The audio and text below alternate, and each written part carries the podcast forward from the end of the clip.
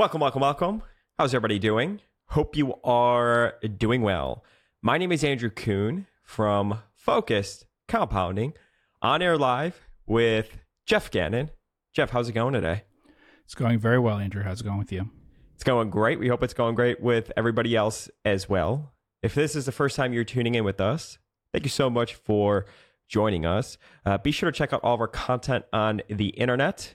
Uh, go to focusedcompounding.com to get access to investment write ups from Jeff going all the way back to 2005. Uh, follow me on Twitter at, at focuscompound and make sure you hit that subscribe button wherever you are listening or watching us here today. Uh, which will notify you whenever we upload a new podcast. So, Jeffrey, happy belated birthday. Yes, thank you. How was it? We got to announce, we got to bring the podcast in on it. How, how was it? You are 38 years old. Yes. Yeah, good. Good Nothing- birthday? Not eventful. Yeah. Just birthday, another day eventful. or what? Uh, yeah, basically. Yeah. Yeah. Well, my um my son turned 1 and uh, on my birthday I'm with you. Every single year is just another year. I actually am not a big birthday person. You know how there's some people even as they are into adulthood, and I'm not throwing Mhm. shade, but there are some people where their birthday is a big deal to them. It's, you know, their birthday week, their birthday month, their birthday weekend. Uh, They get Mhm. excited for their birthday, right? And it's a milestone, so I'm not here to throw shade. Uh, I'm kind of uh, in the camp of it's just another day. I don't really um, care about it, actually. Um, actually, as I get older, I kind of get a little bit sadder because I'm like, wow, how where did the past five years go, right? Uh, but I will say, and perhaps people listening can relate. It's the first time in a while that I was excited for a birthday, and that was my son's first birthday. I felt pure joy for him and for his birthday, and he knew it was a special day. Um, so yeah, you guys are uh, three days apart or four days apart uh, in your birthdays. So um, yeah, well, glad to hear it. Hope you had a great birthday. Did you eat some Mhm. cake and ice cream or what? No, I did not eat any cake and ice cream. No. Just I really didn't. just- I really didn't do anything. Yeah. Really? What about drink a bunch of coffee? Right, that's something that I know you do every single day. That's true. Yep. So, do you still drink Celsius? I've been drinking these new cans. Uh, what's this called? Is it A L A N I? I don't know how to Alani. Maybe I don't know how to pronounce it, but it's kind of this uh, uh, similar concept to Celsius. It's an energy drink. Have you come across these at all? Uh, no, I have had energy drinks before, other than Celsius, but not many. Uh huh. Every time I come across a new energy drink that I like, I always look to see if it is public, and they are not. Uh, simply because we came across Celsius when it was um, early on. Um, uh, but uh, yeah, so 200 milligrams of caffeine, pretty good taste. Not an ad. I'm just drinking it right now, and and I like it. People are always looking at what I'm drinking on the podcast. Sometimes I'm drinking Prime Energy. Sometimes I'm drinking Celsius. Um, uh, but I'm trying this new one, and it's actually pretty good. So you don't drink any Celsius anymore? No, um, I think we talked about this. I don't really like fruit flavors that much. You know, all the flavors that people like that they add. yeah, to you things. wouldn't It's like also- this. You right, wouldn't like this. It's peach. problem with like um the alcohol mixed things. Like people, you know, say, "Do you ever drink those sorts of things?" No, um, because they're usually like exactly things like that. They add flavors like that. that I don't like. Uh, Celsius originally had like a cola flavor, which didn't really taste like a cola, but it was much more neutral, you know, than like a fruity flavor. And so I drank that one.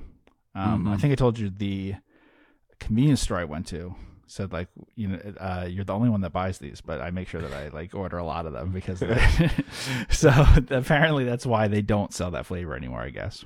Uh huh. Not I could seller, see yeah. it. I mean, it honestly didn't taste that much like a cola to me. It just tasted different than all the fruit flavors that they have uh, for the rest of their SKU Interesting. Cool. So we could jump into it. Today is August 17th, 2013. Uh, the S&P 500 is up 15% year to date. Um, the 10 year yield is at 4.298%. We're going to talk a little bit about yields here today, uh, just because I think it's interesting. Um, crude oil, $80 per barrel, and natural gas, $2.65. Um, you know, we've talked about Occidental Petroleum on the podcast, and how uh, you believe that Buffett believes that he's betting on, you know, uh, oil prices staying higher for longer. A few podcasts ago, you had just kind of casually mentioned that you had thought that natural gas was undervalued, I believe, and Yeah. that you thought it was pretty cheap. So we're at two dollars and sixty five cents. Kind of curious just to hear your thoughts on why you think natural gas is cheap. So I mean, just on like a long term average for one thing, you know, um, in real terms, crude oil would normally be um, around seventy or something in today's dollars, probably, and natural gas around four. Um, so natural gas was very overpriced, uh, you know, compared to long term averages uh, last year, and I think I talked about that when I talked about the PV10 for um, Vitesse VTS Energy, um, because it's like a meaningful part. You know, it's more oil than gas, but a meaningful part is gas. And because it's so gas is so overvalued, whereas oil, maybe oil ended last year at 90 or something. For the PV10, they the SEC requires them to take the end of each month, uh, the last day of each month, the 12 average, and then average those 12 numbers together. So if something like oil or gas is expensive all year round, that then affects a lot the valuations that you see. And a lot of people just use that in their write ups or something as if, you know, not with talking about what that number means. Um, so already we knew that, you know, using today's prices, it's a lot lower than it was then. But uh, oil didn't, wasn't shockingly high or anything at 90. That's, that's pretty normal. Um, but natural gas was very high. I forget for the purposes of PV10 if it was in the high sixes or something. It was very high on average for last year. Um, So, yeah, go ahead. When you talk about like an average or a normal price of crude oil, natural gas, are you taking into account supply and demand as well, right? So like how much supply Right. there is out there or how much demand. I mean, crude oil, for example, demand for it generally grows one to two percent per year, right? That's historically Right. what it's done. So I'm curious when you're talking about the average price, what goes into that? Is it just simply like a mean or a median of the of the right. price? Exactly. Yeah. So you know, just taking the the nominal and the real numbers that we have for each year and looking at them, and um, you know, you'd have the mean, the median, um, and uh, and what was the variation like and what did it look like? That's the other thing to keep in mind. When I say something like seventy would be like a normal number um, for crude oil, that actually means that you should expect prices of thirty dollars a barrel and one hundred ten dollars a barrel to be pretty high probability that if you um, are looking at oil prices for long enough, you'll hit those numbers or you'll hit at least one of them. Uh, a move that big is actually not that uncommon. Um, so, because they both vary a lot year to year, they have pretty high variation in their uh, prices. So, I'm just talking about on average what it's been in the past. You know, um, that's important because lots of things change over time, right? But the um, the uh, a lot of times people talk about it. I think can be misleading about say what the effect of oil prices is on people or how much it's hurting them or something. And, and so, for instance, you know, oil consumption in the United States per person um, is basically not gone up since the um, energy crisis in the 70s. So it used to go up all the time, and then it really hasn't increased since then. And a big reason for that is you've had like decreases in terms of um, uh, the amount of gas that you would need to travel this, the same number of miles. So increased um, uh, fuel efficiency, right? So like that's one of them recently. So even when people compare, say, a gallon of gas today to what it was in 2007 or whenever you know the the peak was before the financial crisis, they're using a nominal number, and they're also not taking into account that cars today are much more fuel efficient on average. So that combination, so when you adjust it to things like what percentage of household income is going to it or something, you know, it it's more helps explain what the prices really um, look like compared to going back and saying, oh, you know, um, you see some old movie and it shows that gas was 40 cents a gallon and you think how cheap that was. But as a percentage of people's income or something, it isn't necessarily all that different. The the cheapest that I can remember is right around 2000, maybe the very late 90s, kind of adjusted for people's incomes and everything would have been the easiest time. And then, like I said, right before the financial crisis was a bad time, you know. So I just think it's important because when people say like how high could it go or something and change people's behavior, that's a sort of thing that's important. Um, is to understand that people aren't going to just have a big decrease in in consumption when they're used to seeing these numbers before. It's just we had a lot of inflation, you know. Mm-hmm. Um, so if prices used to be, I mean, given the level of inflation that we've had and are likely to have and stuff, even if it's just that prices were sixty dollars a barrel before, they're going to be eighty just because of that. You know, within a few years, you would get to that point just because of how high the inflation level is, just because the money supply increased by that much. Mm-hmm. So I mean, to me, are you would you focus more on like the supply side of things then, right? As it relates to crude oil, um, we've talked about so many times on this podcast how this cycle this time around it's much more about capital allocation, dividends, free cash flow, buying back stock. Um, there are you know ESG concerns or political um, reasons that have trickled down to perhaps how these management teams are thinking about what to do with their cash, uh, i.e., not uh, increasing, you know, cap uh, production. It does take time for these things to to come online, like a new well or the permitting process can be longer.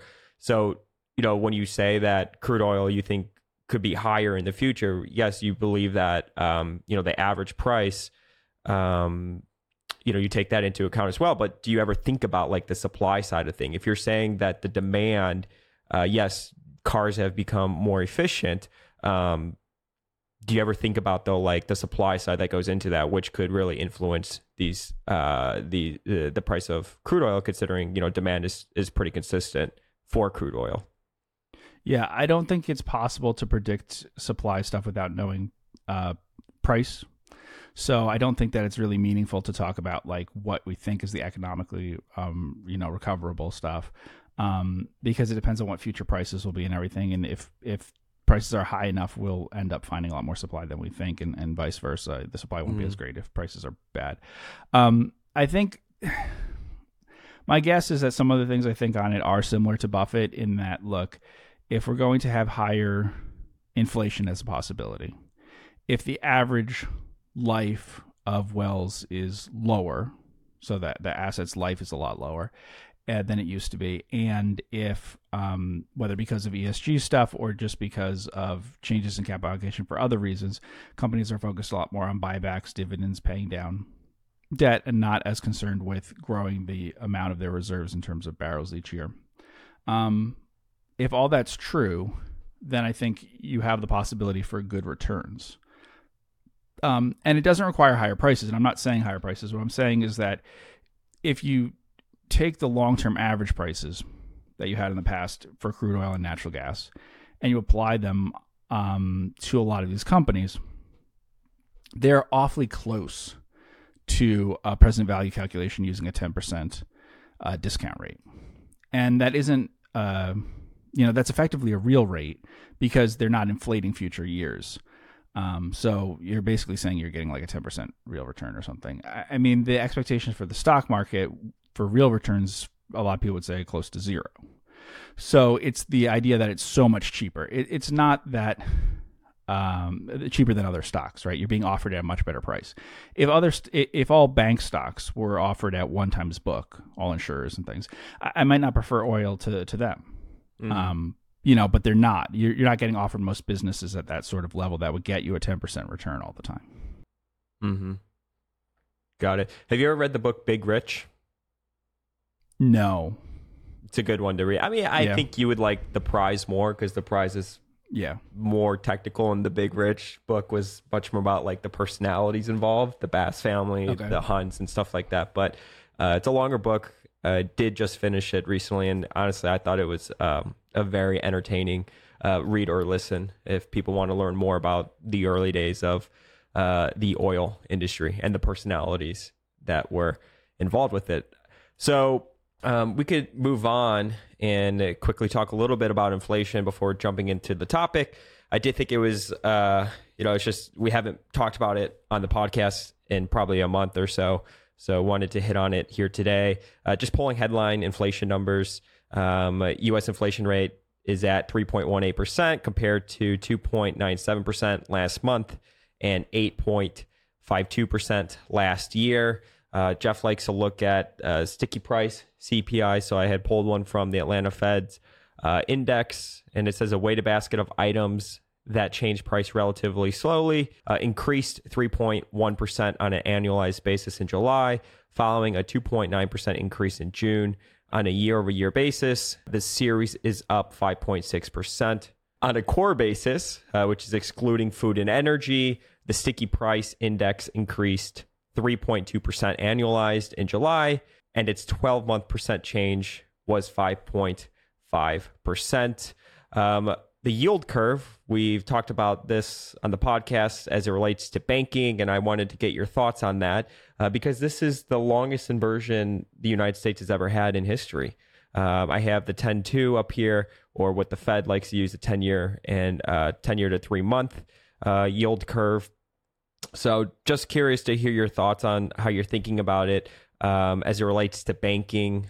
If you're, you know, you are thinking about it for banks, um, and what your thoughts are. Inflation has come down. Something that is weird this time around is I, I kind of like to just think about like the positioning in the market because there's there are a lot of uh, smart investors like Ackman and Oaktree Capital that have come out basically saying that they think rates are going to have to uh, be higher for longer. But if you look at like the overall positioning of investors in the market, uh, the vast majority of people are long bonds and are expecting yields to drop, right? So basically, oh, we hit a recession, the Fed lowers interest rates, those bonds that they purchased today are going to go up, uh, which historically has been a trade that has worked out. But it's just so fascinating to see the dichotomy of these investors that are pretty smart and have made you know good calls over the time come out saying that they think rates are going to have to be higher for longer, even if we hit a recession um, and then the uh, how crowded it is. It seems like every investor is very long bonds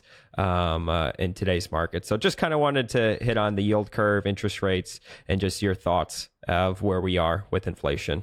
Yeah, well, I think people are expecting a um, what you want to call it, a soft landing, um, not a mm-hmm. recession at this point. And I think the Fed changed their call from not expecting a recession.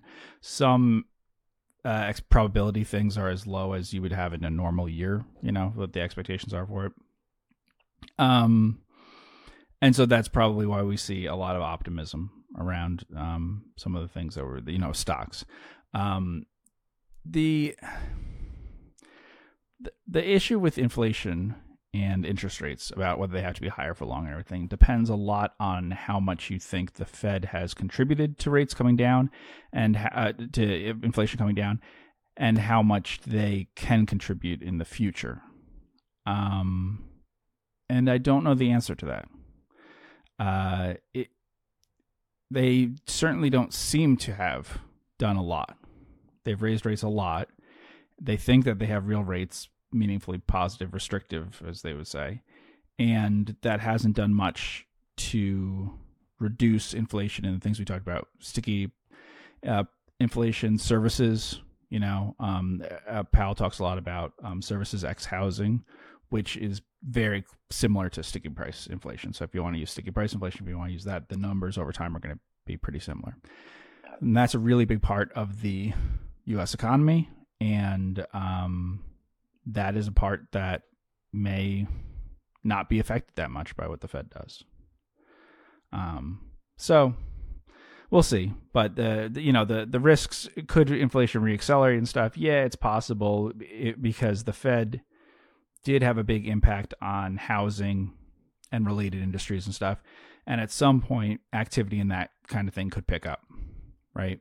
If rates just level off and stay there.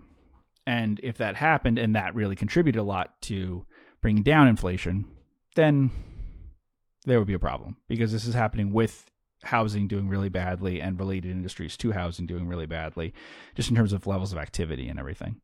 Um, so,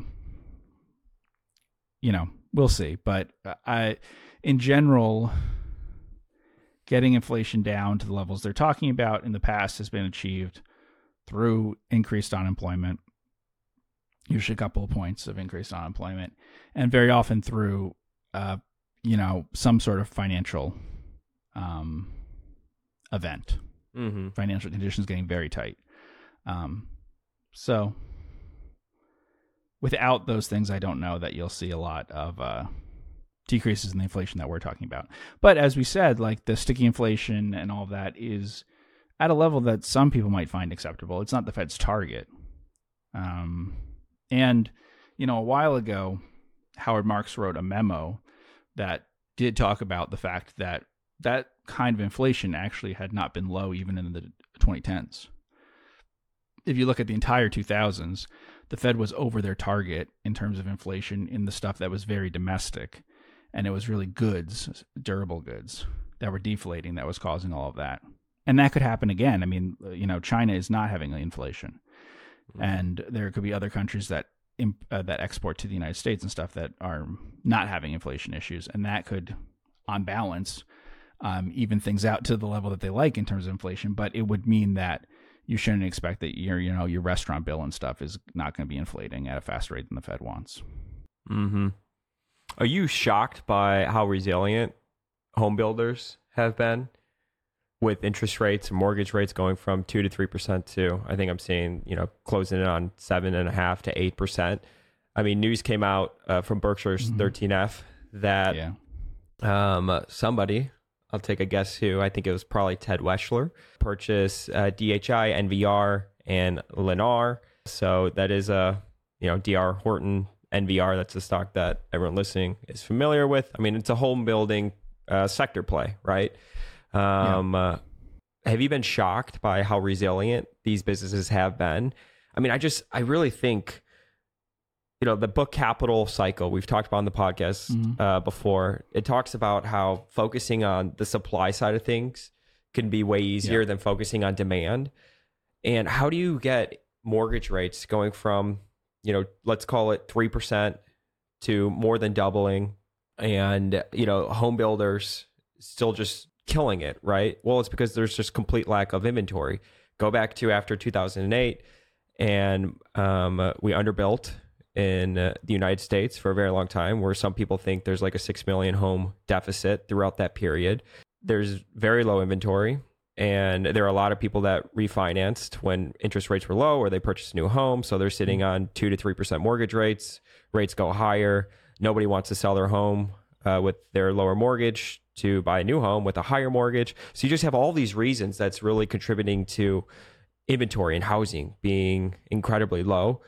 And you know, you could take it a step further and say, okay, for a home builder to let's say they wanted to build like crazy and, br- and bring supply on, well, rates are much higher, right? So their cost of capital is way more expensive. You just have all these mm-hmm. different factors that you know point to just a continued supply shortage and how hard it could be, especially with rates being where they are, to um, you know sort of get out of it or build out of it.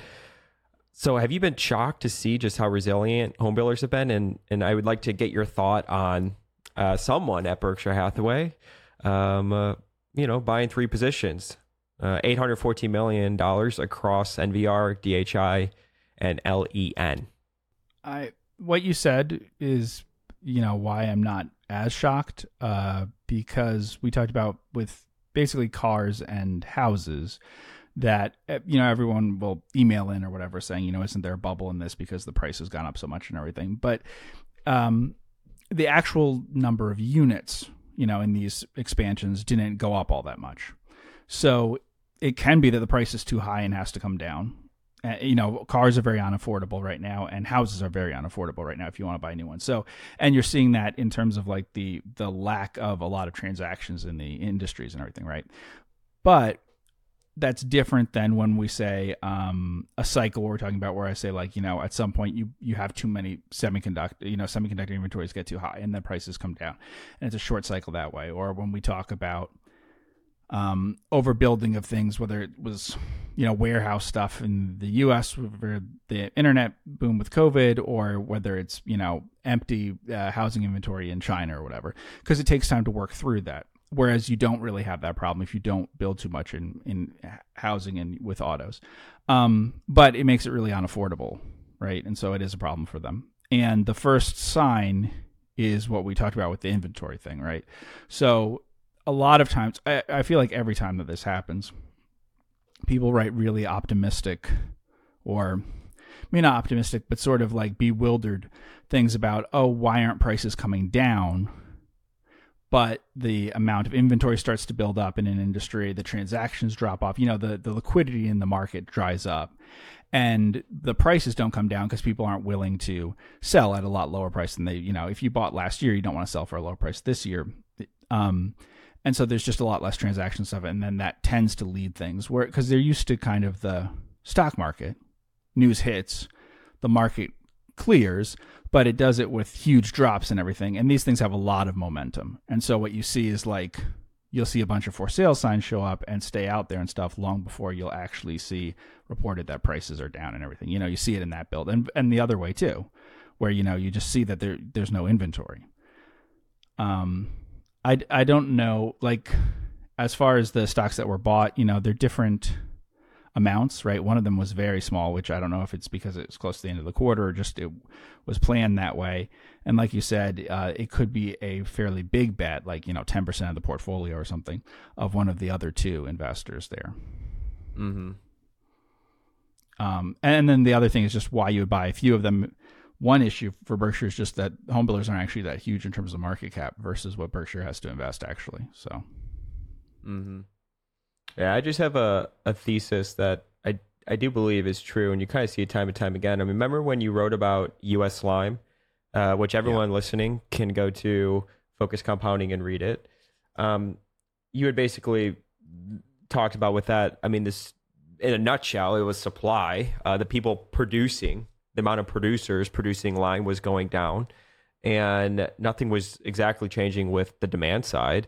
Uh, it's not like demand was going down. Um, so, you know, the industry was becoming a lot less competitive. Um, and you had thought that that was going to continue in the future. And it's crazy just like how well that, um, you know, that stock has performed. And it, this is all stuff that you can track, right? Like the amount of people that do produce lime and, um, the lack of competition in the industry and always continue to decline, stuff like that, which means there's more of a profit pool that would go to a producer like US Lime. So I don't know. It's just interesting. I mean, how do you just kind of thinking about how resilient the housing market has been, even when you have all these other factors trying to bring it down so far, right? We're only, I don't know, a year and a half into this. Um, I don't know, you know, supply side things could, you know, be a, a a good place to focus uh, to make money. I think really because prices have to go up, right? It seems like, anyways, as long as the demand is still there. So I don't know, but I thought it was interesting that someone at Berkshire uh, purchased three stocks as well, and uh, you know, we'll see what happens there. Who do you think it was? Uh, I don't know. I think that's a good guess, though. yeah, that from what we know about him, yeah. Mm-hmm. So on this podcast, we've talked about special situations before. Um, I'm curious, Jeff, have you ever purchased a privatization? We've talked about, you recommended the book to me, Red Notice, oh, Bill yeah. Browder. His story is phenomenal for anyone listening if you want to read a phenomenal book um, about him investing in Russia and how he made a lot of money when Russia started to take a lot of their companies from being state owned to being owned uh, or for the opportunity for the public to purchase it. We've also talked about airports as well in here. So I'm just kind of curious, Jeff, because I saw that Athens Airport is uh, going to sell 30% of the airport to the public through an IPO. Uh, have you ever invested in a privatization? So going from state owned to being open for the public to purchase? I have not. I looked at, um, I think only one or something like that. Probably, yeah. Which country was it? Um, it was German, uh, Germany or Netherlands. One of them. Mm-hmm. Was it like a, a, a company like an airport? Was it a, a an important business to the country? Why were they bringing it public? Um, I think just reforms with uh, similar to like you know they're always proposing in the United States, you know, to privatize the postal service or something like that. You know, do you think it's still an interesting place to look for ideas? I mean, when you read the Bill Browder book, Red Notice, he was talking about, and even Oligarchs, another book that we've talked about in the podcast before, how they would look at deals that were coming public at a market cap of like nothing. I mean, literally mm-hmm. pennies on the dollar. I mean, like hundreds of thousands of dollars for a business that was worth hundreds of millions of dollars. Uh, I'm sure that's you know gotten competed away, but do you think that could be a good place to look for sort of more off the bean path type of ideas? It it could be. Um, sometimes the things that are interesting are Um, obviously, how big is the amount being sold, right? Because the, if the government's keeping a really big stake, then there could be reasons for that um, that are not so positive in the future. Um, and what kind of business it is, and um, what effects they'll have on like capital allocation. Mhm. So, you know, um, a company that could commit a lot of capital may not be one that you want to still have the government have like um, a controlling stake in, right? So if you have a company where they say, uh, you know, they're privatizing a utility or something, but they say, oh, we're going to do a lot of these green projects and whatever, the government may want that no matter what, right? But if it's something where there's not really other stuff they can do, they're probably going to just want a dividend paid out all the time. You know, there've been some where that's true. I know, um, because I've talked about, you know, the, um, uh, when I did Singular Diligence, the person that I worked with that on, you know, lives in Vietnam and everything. And in Vietnam, they had a lot of partial privatizations of things, which pretty much mean that they're going to always pay a dividend. Um, they, they're not, you know, um, because there'll be like a bunch of different companies that have been partially privatized in the same industry, and the government's not having them all combined and everything. Instead, they're going to hold their stake and then have them pay out. Um, so it, it almost uh, could improve the capital allocation, or at least could give you more of a sure thing of what you're going to get from it. Um, whereas on the opposite side, you know, um, let me put it this way: like BWX Technologies in the U.S., if that was in another country and largely owned by the government, I wouldn't be interested in it, right? Because something that's you know involved in nuclear defense, all those sorts of things. There's a lot of ways, uh, modular nuclear power and stuff. There's just a lot of projects that they could funnel things in for the government would want them to do to be a national champion and everything, right? Um, that might not be such good capital allocation. Yeah, we talked about Sydney Airport on the podcast once, uh, which was Mhm. acquired uh, by a private equity firm, I believe. Uh, but a you know great business has a ton of leverage on it, um, but you do own a monopoly. So this would be interesting to, or basically a monopoly. Uh, this would be interesting to uh, follow. Says the full 30% stake could be valued at between 800 million and a billion euros, which translates to 880 million to 1.1 billion. But you're right, though. I mean, if they have full control over their capital allocation, that could be a great situation. But I guess if 70% is still going to be state owned, that's something that you'd be worried about. Yeah.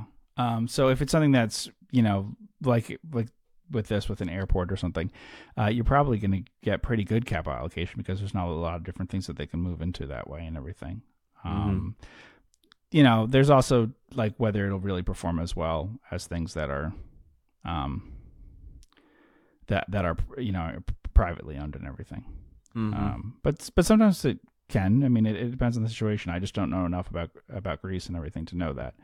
Um, you know, I, I guess their um, some of their infrastructure stuff that the government owned was supposedly not very efficiently run. Um, but so maybe there'd be a lot of room for improvement with air, just as there was with like rail and stuff. What are some just off the cuff type of things you want to find out? Right? Probably try to understand where their economy, like how their economy works, where a lot of their um, GDP, for example, comes from, right? Tourism, stuff like that, or the politics. I mean, would you just kind of try to learn as much as possible about Greece and the people that would be running the company?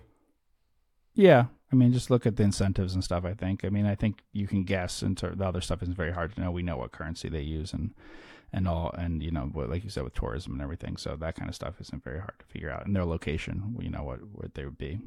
Um, So that's all pretty. I mean, they- you're not going to find anything really surprising with that stuff. Um, but the incentives, sure. Mhm. Yeah. One of the best uh, resources to find out about a country is the uh, actually from the CIA, the World Fact Book. So you could find Greece, you could find any little obscure country you come across and learn a ton about uh, the country. So people will have to spend some time on there if you want to um, learn about this situation with Greece, but it's one that we'll have to uh, follow on the podcast. You see real GDP per capita, 29,500. Inflation, credit ratings, blah, blah, blah. Basically everything that you would want to know to learn about Greece, at least as a primer. So we'll have to follow that. And did you invest in the one in Germany or no? You just looked closely no. or just kind of No, there's a lot of things. I mean, we although we I really like the book um you can be a stock market genius. We have talked about how a lot of those things, including privatization stuff, which you know when it was privatization by whatever the UK and stuff, when they were a leader in that, was really good. Some of the later things I don't know about. People have learned a lot about them, and and I just feel like a lot of spinoffs and things haven't been as great. Um, spinoffs and and um, things emerging from bankruptcy and, and, a lot of the ones that we've talked about that way. People have gotten very used to them and investing in them, and I do feel that it's more efficient that way than it used to be. Doesn't mean it always will be. Yeah. Yeah, because I was going to say, can you think of a strategy, a pocket of the market that was very good, became very mm-hmm. efficient, but then came back in style to being very good again? I mean, because these things do happen, right? I mean, it may take 10, 15, 20 years, but can you think of anything in particular? I mean, I, I don't know that they'll be as good in terms of the. Uh, I don't know that it'll be ever as inefficient as it was back when uh, Greenblatt was doing that, right? Um, usually, once a market's been discovered and people are used to trading and stuff, then I think that goes away. Um, however, I also think there's quality issues with the spinoffs. Um, it's the same as like LBOs. People ask about LBOs and stuff and the performance of those things and everything. And and the deals that they did in the beginning were so much better than the deals they ended up doing much later. Doesn't mean the deals they do you know, in the 2020s are going to be bad, but they aren't the same as the ones that they were doing in the end of the 70s and the 80s, the beginning of the 80s and stuff. Um, so I just think U.S. businesses got a lot better over time, at least, and that's what we focus on with um, breaking up, spinning off, end of these conglomerates and stuff. Um, maybe if you know suddenly Japanese companies were doing spin-offs and stuff, um, there would be attractive things that way, right? But um, I just think, you know, there, there was the Garrett Motion bankruptcy, right? And um, some other things that were specifically, I felt, spinoffs that were um, gaming the system, right? In terms of knowing that there's probably um, interest from people to buy a spinoff. We can load it up with debt. We can make different arrangements with putting on sort of these liabilities or trying to offload liabilities you can't really offload from your company by having sort of payments from them to you. I mean, so I looked at, I guess, Carrier. Um, did I look at Otis, Resideo, Garrett Motion? Um, you know, all, you know, and, and, a lot of those I, I didn't.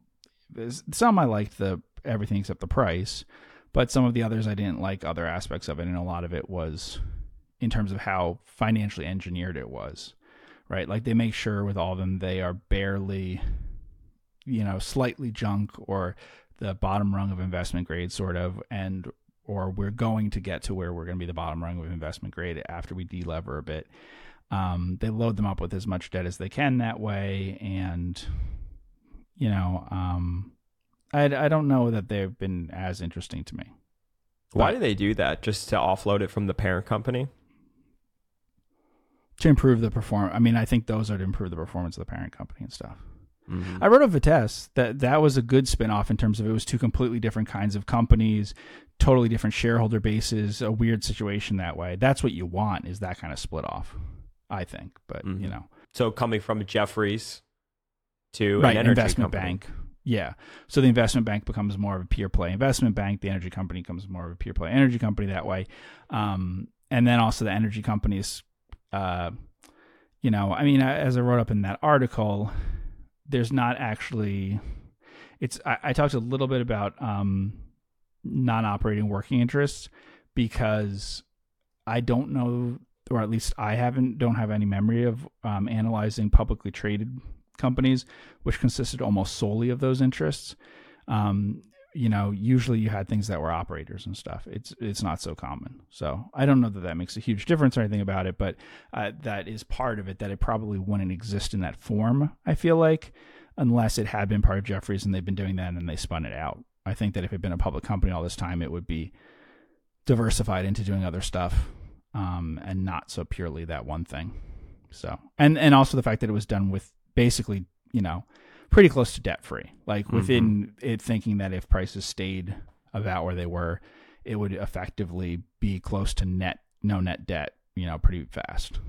Which is the opposite of how most spinoffs are done, right? Mm-hmm. Mm-hmm. And then, I mean, how do you get comfortable with capital allocation in this situation because you don't have years to go off of to judge it, right? Um, That's the big risk. listening to management, and if you do listen to management, all they do talk about is their dividend. I had sent you a a video of uh, they were on a like an analyst call or whatever, um, a research event, something like that, and the first thing he had said was that the first thing he thinks about in the morning is how can he keep the dividend going and blah blah blah blah blah. They care a lot about their dividend. They communicate that um, every time they talk to the public, which I imagine is deliberately done. So is it just kind of more so trusting and then verifying as time goes on?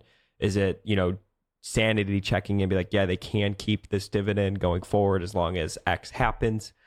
How did you get comfortable with uh, the capital allocation of VTS? I mean, I'm I'm not comfortable. I mean, it, it may change, right? So there's just no way to know that. the The main things is it, it may change as they have experience as a public company, sure, but also just as there's changes in prices and all of that, and so that tends to be what happens. It's very hard to predict how people will behave in a different environment than the one that they're in now. Um, that's obviously what they're trying to sell the market on, and what they're doing, and and how to think about their company is that the main focus is to be a dividend paying company, not that they're growing uh, in terms of reserves or anything and then you know there are other objectives after that. But um, and also that they were trying to target you know not having a lot of, of debt that way. Um, there are cheaper companies especially on a leverage basis but some of them have more um, have done you know in their history have done some pretty big transactions. And so that's a little more worrying right they have a lot more transformative transactions in their past, have a lot of debt on, and then they plan to pay the debt down. You know that that also is is part of it, um, which I think I've talked about. But uh, I don't, I, I'm not that interested in buying an energy company that's delevering, Mm-hmm.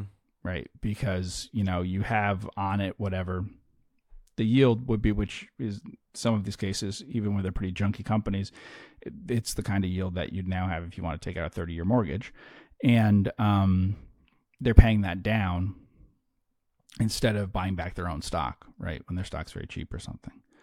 So, uh, I, you know, we've just talked about that before. I think that's something that people get um, saying that you know I don't like companies with debt or something.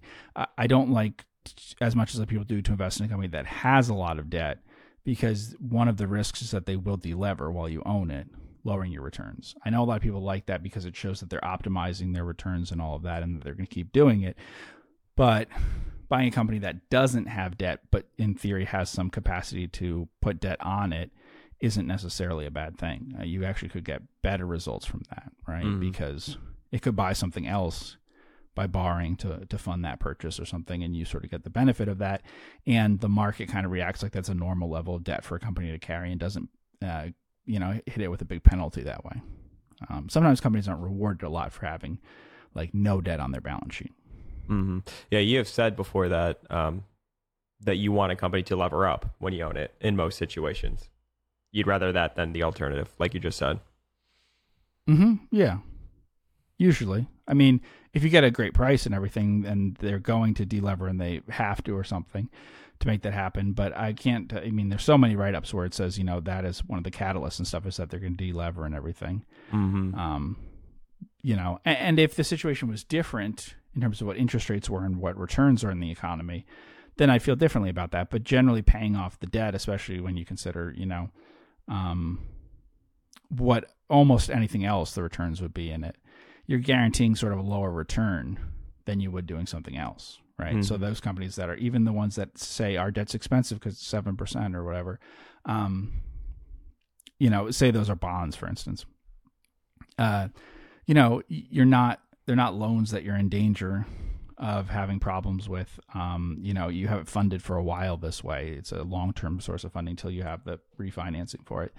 And um, why, you know, why am I buying your stock and everything if you don't think that you could get seven percent yourself from buying back your stock better than that, right? So that that's you know something um, That's important to me. I think I talked about Howden Joinery, for instance. And um, one thing that was positive in recent years is they seem to be adopting sort of a strategy where they say, well, here's how much we want to have a lot of cash on hand because we lease things and stuff, but here's sort of a limit to how much cash we'll have on hand. And after that, we kind of think that's surplus, and we're probably going to focus on like buying back the stock. Um, it doesn't mean they don't have any dividend or anything like that, but that like we won't infinitely build up cash, but here's sort of a level that we think this is where its excess is after this sort of amount. Same thing with the company that says, well, we'll have two times debt to EBITDA or something, and when we get under that, we'll buy back our stock probably. You know, Mhm. um, because then you don't just have it piling up unlimited amounts, which can be a problem. Um, but you also know that they're not going to get into a lot of danger by borrowing a lot of money to do something outside of what the core business is that you're interested in buying into. Um, Is Howden Joinery still in the too hard pile for you right now? You like the business, you like their capital allocation. I believe you like the people running it. Uh, for you, it's just been purely a pricing and if it's cheap today Yeah. or if it's actually expensive today, and perhaps the housing market falls out, um, and, and you know it ends up looking expensive. So is it purely just price for you still? Yeah, I don't think that it'll turn out to look expensive, but it might turn out to look kind of very normally priced. It's like we are talking about with the home builders, right? So the issue is if you look at what the price is today versus what they were earning right before COVID, it's kind of a little expensive. Mhm. Uh, if you look at what it is versus what they've been earning since COVID, it's a pretty good price, you know, for a high quality going business. Uh, and then the other issue was what we just talked about was the capital allocation, right? Before, early on in their history, they used to be able to open up enough depots all the time that it kind of absorbed a lot of the earnings that they were having. But you realize that there there's going to be so little that they can actually put back into the business relative to what their earnings are that it starts to matter a lot. Are they going to be buying back stock? Are they going to let it pile up on the balance sheet? That sort of thing. And I think only in the last couple years, like two years or so, that you've seen some sense of maybe what the capital allocation will be for the future as a mature company that way. hmm Uh, the box office, we could hit on this really quick uh, since we haven't hit on that in uh, a month or so. We are on target to do domestic box office 9.7 billion. To put that in perspective, 2019 had 11.3 billion in uh, box office receipts. Uh, where we currently sit here today in the middle of August uh, is 6.2 billion. Uh, so just curious to hear your thoughts on theatrical market. Obviously, we talk a lot about Cinemark, Marcus, AMC, just theaters in general, the movie industry in general. Did you see Barbie? Did you see Oppenheimer? What were your thoughts on that? And uh, if uh, you were pleasantly surprised by the turnout or pleasantly surprised by this phenomenon that is known as Barbie, how well that turnout has been. And uh, are you optimistic for theaters in the future? Yeah, so the um the estimates that you just gave for like what the box office will be, it's important to keep in mind that before this whole Barbenheimer thing, right? The estimates would have been about 9 billion, I think. Um the same sort of things are predicting a lot more just from that. Uh, and a lot of that is just from the increased performance of those two movies versus what was expected. Um, now estimates have been coming down a little bit since earlier because in the year because a few movies underperformed right before those, right? So a few like um, mostly superhero type movies, but also Indiana Jones: The Dial of Destiny didn't do that great, and uh, you know, um, but like installments and franchises that had um, that were much later in the franchise, right? So, um, the performance was really good, uh, and some of that is a fluke, right? Just like became a meme thing, and what and you know wouldn't have that level, I think, um, except for that, and so we can't kind of gauge the two movies independently of what they would do. I think both of them did more because of that, and that's a really weird thing that happened. And you know, um, the the biggest movies that we've seen lately in the last year or so are probably doing about what they would do before COVID. So Maverick, Super Mario Brothers, Barbie, Oppenheimer too, and it's not in that same category in terms of how big its um, uh, take will be, but it's as you know, no Christopher Nolan movie would do that much. Um, would do more than that before COVID. Uh, I think the numbers has the market adjustment now at like 80, 81% or something for the overall market. So they're estimating that you take a movie using pre COVID numbers to predict in your model, you lower it by 20% because you figure that the market is at 80% of what it used to be. And that's not a bad guess, but it's probably a little too aggressive for big movies, but it might be accurate for some of the smaller movies, or it's an issue of like, as we've talked about before, um, there's not the right product mix. So there's too many movies coming out in the summer uh, in a short period. Um, there's not enough room for them all to get IMAX screens, right? So like, you know, I'm sure that um, Mission Impossible would have made more money if it hadn't come out so close to Oppenheimer. There's just not, you know, there's there's a lot more demand for IMAX screens than there are IMAX screens, and um, that has a big effect on like you know in terms of earnings for uh, in terms of um, profits and stuff beyond attendance because those are premium priced. So, I think some of the twenty percent weaker number compared to what the market used to be is in part there are fewer movies mm-hmm. there um fewer big movies and stuff and they're not um spread out correctly throughout the year and that's still a thing that was caused by covid um it, it messed up with production things and stuff um but i think so, some of it is also probably that your average movie is probably not going to be as attended by quite as many people as it was before covid but your mm. biggest movies, we're not seeing any indication that they would have done bit better before COVID. Mm-hmm. So I think a super hit movie still reaches the same number of people as it would have before, like a cultural phenomenon kind of movie. Mm-hmm. So what do you do if you're, um, you know, the studio that made Barbie? I mean, do you follow up with the Barbie two, or is that more so of like mm-hmm. a one hit wonder? Uh, they, I'm sure they will follow up with the Barbie two. mm-hmm. Uh, they will uh, it was Warner Brothers. Warner Brothers, right? Yeah. Yeah. There, that may, you know, I don't want to say that's why they did it, but Christopher Nolan used to release all his movies through Warner Brothers. It's possible that Barbie and Oppenheimer were released on the same day because Warner Brothers wanted to hurt Oppenheimer. They helped. It helped both of them, and that may not be the reason why they did it, but it is a possibility. Um, so because they had a falling out with the last movie that he did. So, um, there I'm sure there'll be a Barbie two because I'm sure that Mattel will want it. And I'm sure that Warner Brothers will want it. Uh, I don't. I have no idea if you'll have the same director and stuff. Um, it's very possible you won't. Um, so you know, and or the same star or something. They obviously make a lot of money from this because they got, I'm sure, um, points. You know, in terms of box office, like so they got some percentage of the box office. They won't need to do it, and uh, it's not the kind of thing where you're probably very excited to do a you know Barbie two. Mm-hmm.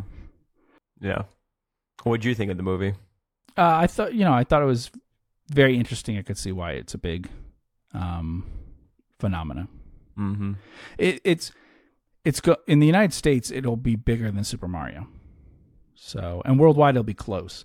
It's also interesting. It's doing really good numbers during the week. If you look, yeah. its weekend numbers are actually worse than um, Super Mario, but it's doing really good numbers during the week. And obviously, the thing that really helps is that Oppenheimer skews very male and Barbie skews very female.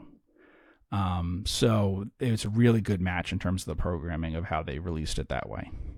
But again, like, and so we had that before too with like, um, uh, Sound of Freedom and all of that, where it was doing good amounts of money without probably cannibalizing a lot of the other movies. Um, but then you have something like Mission Impossible, which I'm sure did not do as well because of the release date. And obviously, you don't know at the time that Barbie and Oppenheimer is going to be as big as it is, but it's still tough. That's not when you want to release something like that. Mm-hmm. So, and we've seen that before, um, where the movies would have. I mean, Super Mario Maverick and Super Mario did really well in part because they um, could play for a really long time without competition and when they were released. So it was a good hmm. time to release them and do that.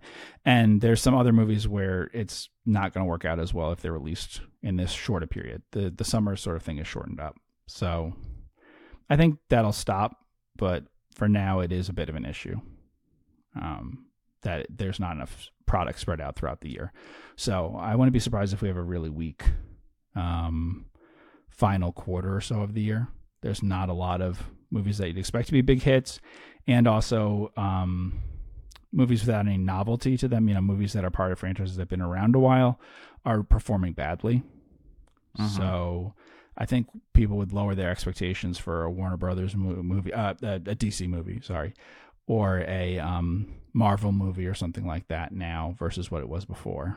And that'll adjust. People will make less superhero movies now that they've seen this this year. They'll they won't greenlight quite as many stuff, and they'll greenlight more of these kinds of movies that are sort of original kind of things. I mean, Barbie and Super Mario Brothers. No one remembers the Super Mario Brothers from 30 years ago, um, and uh, Barbie is the first time doing this in a theater. Um, so they're original movie franchises, but they're obviously super well known, and so they'll probably all studios will probably look for something. What is something that everyone's heard of, but we haven't made movies of yet, and try to do those instead of superhero movies, right? Mm-hmm. So from the numbers, it said the production budget for Barbie was 100 million. How much do you think they spent on marketing? I mean, because I we had talked about it. I couldn't believe I was seeing it everywhere. I mean, absolutely everywhere. Amazon, uh, on TV shows, they were incorporating Right. Barbie into the TV show. I mean, it was just Yes. I, I was like, I can't believe this is at least in recent memory. I can't think of another movie where they were pushing it so much uh, from a marketing perspective. Yeah, so I'm sure they spend a really large amount on marketing. I'm- I'm not sure how much. Um, I think the production budget's also deceptive because, like with Maverick, my guess is that that has a huge um, component of uh, points being given to people in box office, and so if it protects your downside that you don't, you only actually put 100 million into it, but on the upside, there's tens of millions of dollars that they'll have to pay out in bonuses to people. I'm sure. Um, that's usually how they get the production budget down that low, is that you guarantee a lot to people um, in terms of if it's a hit, right? And um, of course, very profitable movie though. Um, even if you assume that the marketing was the same as the production budget, right? Um, even assuming that, that would still mean that what worldwide gross are we up to right now? 1.2 billion. So estimate that that probably means the studio 600 million roughly, you know, different countries is different, but it's about 50%. And then even if your marketing was 100 million cuz you paid as much as the production, that's still 400 million. You could have a lot to pay out to people. I mean, I wouldn't be surprised if it was I don't know. It's probably not 100 million, but it could be really really big um, to some of the talent. So if you put that aside, even if you put that in, it's still hundreds of millions of dollars, um, and then you'll make a lot more from the TV rights and the you know uh, video on demand and all that stuff later too. So obviously they made way over. They will have made way way over three hundred million dollars on something that they risked hundred million on, and probably Mhm. a lot more than that over time. Mm-hmm. And they could do a sequel that would be profitable, even if it's nowhere near as big as the first one. Cool. Well, a listener had um, sent in a question that I thought would be great, and we could talk about this idea of like profit persistency and how uh, you think about that when looking at companies. Somebody had said, he said, You and Jeff often discuss media companies of various sorts, especially movie theaters. However, I'm very curious what your thoughts are on local TV stations. You both have mentioned the desirability of owning a strong business in a declining market segment, and that seems to be what companies like Nexstar, Gray, and Sinclair are. Yet, most people think of TV broadcast businesses as old, shrinking, and increasingly irrelevant. So, kind of talking about like declining competition. We were talking about that with like mm-hmm. declining competition in US Lime. So, he continues So, what are they? A medium in decline, but strong businesses nonetheless, or quickly on their way to complete uselessness? Should one consider them a completely different animal than social media companies and more akin to movie theaters? Question mark. Or are they in their own unique category? If I may, I see things a bit differently than most given my background. Working in the public policy and political world, I see local TV, like billboards, as an absolutely essential medium. Nearly every time a major political campaign comes out with a new TV commercial, it's remarked upon as if everyone still understands their importance relative to social media ads, and that understanding seems to be translating into respectable revenue, if not the flashy sums of tech companies. According to the St. Louis Fed, TV broadcast revenue has more than doubled since 2002, with the only annual declines during the 2008-2009 recession. Meanwhile, a business like Nexstar seems not incompetently run. Some points, It trades at a low 7.5 times PE. Its return on equity is 34%. While it carries a lot of debt due to M&A activity, its revenue has nearly doubled since 2018. While its gross margin can be a wild ride, its net income has nearly tripled since 2018. It issued shares in its acquisition of Media General in 2017. Doesn't seem great, but since it has reduced share count and debt. So we've talked about broadcasting stations and businesses on this pod before, so I wanted to hit on that, and then we can look at Nexstar to get your thoughts on that. So it sounds like he likes it. Uh, it's a business in a declining industry, um, less competition. He thinks it's trading cheap, and the return on equity numbers are good, albeit has a lot of debt. But yeah, Mm-hmm. So I think over the long term, Nexstar's done really well as a stock. It's probably in the you know when we did that where we talked about the ten baggers or whatever, you know, the semiconductor companies and all that. I'm it's probably would have been in that category if it was a decade or more. Um, some of that is that it's used a lot of debt to do that. Um, so these acquisitions, um, and obviously Buffett liked the industry in the past. Um, they've held up really well compared to what people would expect, right? mm-hmm. So you would expect that local TV uh, stations would do really badly, and yet as businesses, they've held up so much better than people might expect. So certainly than I expected. Um, whereas something like newspapers did not, you know, except for the the big ones that um, sort of pivoted to being kind of national um, online newspapers. Um, and uh, obviously, the stuff about the local advertising is true, right? That it's really important for that kind of thing. But it's the risk of societal change that's hard to predict. Um, and so that's why for me, it's difficult to predict. You got a lot of operating leverage, you have some financial leverage, and then you're thinking about when is it going to be that it really drops off. Um, and it, it's very very hard to predict a lot of times people predict much more change than actually turns out to happen. Um, there was a lot of that going back in the 1990s with how the internet was going to change things. It changed a lot of things but people predicted a lot of things it would change that it hasn't still to this date right? And um, i have not had any cable since 2011 i think so, and I think I got an e-reader in 2007, end of 2007 or something like that. So, I'm pointing those out because uh, in the first few years after I, you know, started using an e-reader instead of reading print books, started um, doing streaming things or whatever stuff like that instead of you know cord cutting, right? Mhm. Um, it was a long time until a lot of that picked up steam with other people adopting it, right? And that's what can happen is you don't, you know, um, I don't have a good feel for that. Uh, so that you know that that's my main concern is that I just don't think that I'm very um knowledgeable about that. I'm not very tuned into what people are going to be doing um in terms of their viewing habits and stuff. It's all but it's the same reason why, you know, I wouldn't be investing in social media things and stuff like that because I'm not I, I would be the last person to know on that stuff. Um, but it's taken a long time for you know viewership numbers and stuff to decline. Obviously, um, it, it's better than being pay TV.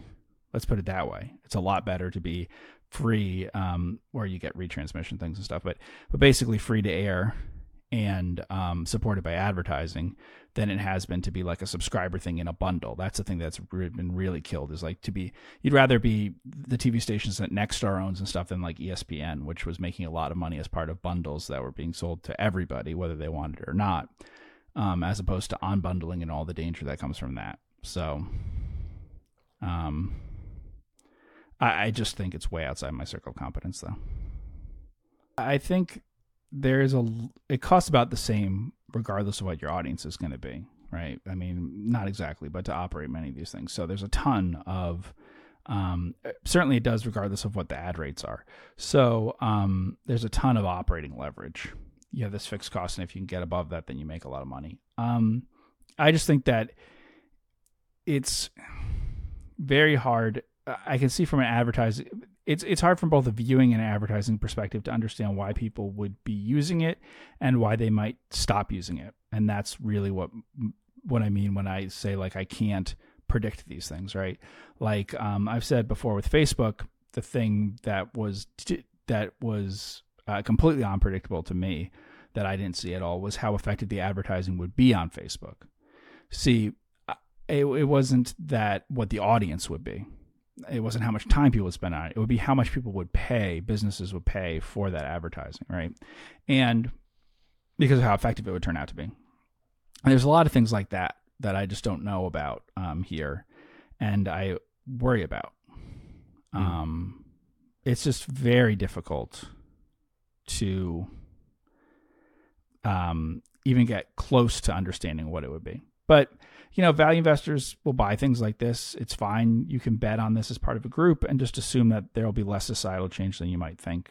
Um, but you do that sometimes you own newspaper sometimes you own kodak or something it, it, will sometimes happen that you own something that it turns out um, just is not significant to society going forward um, and that's what could happen here mm-hmm. obviously mm-hmm. Mm-hmm. it's not like railroads where for example railroads were and, and are going to be probably for the next 100 years at least uh, very significant and important to society right? I always like to say, I mean, newspapers, I don't know, 50 years ago were one of the best businesses you can own, and railroads were mm one of the worst. But that's completely flipped, where it's like, well, now it's, you know, good luck owning a newspaper company. Uh, and railroad businesses are some of the best businesses in the world to own.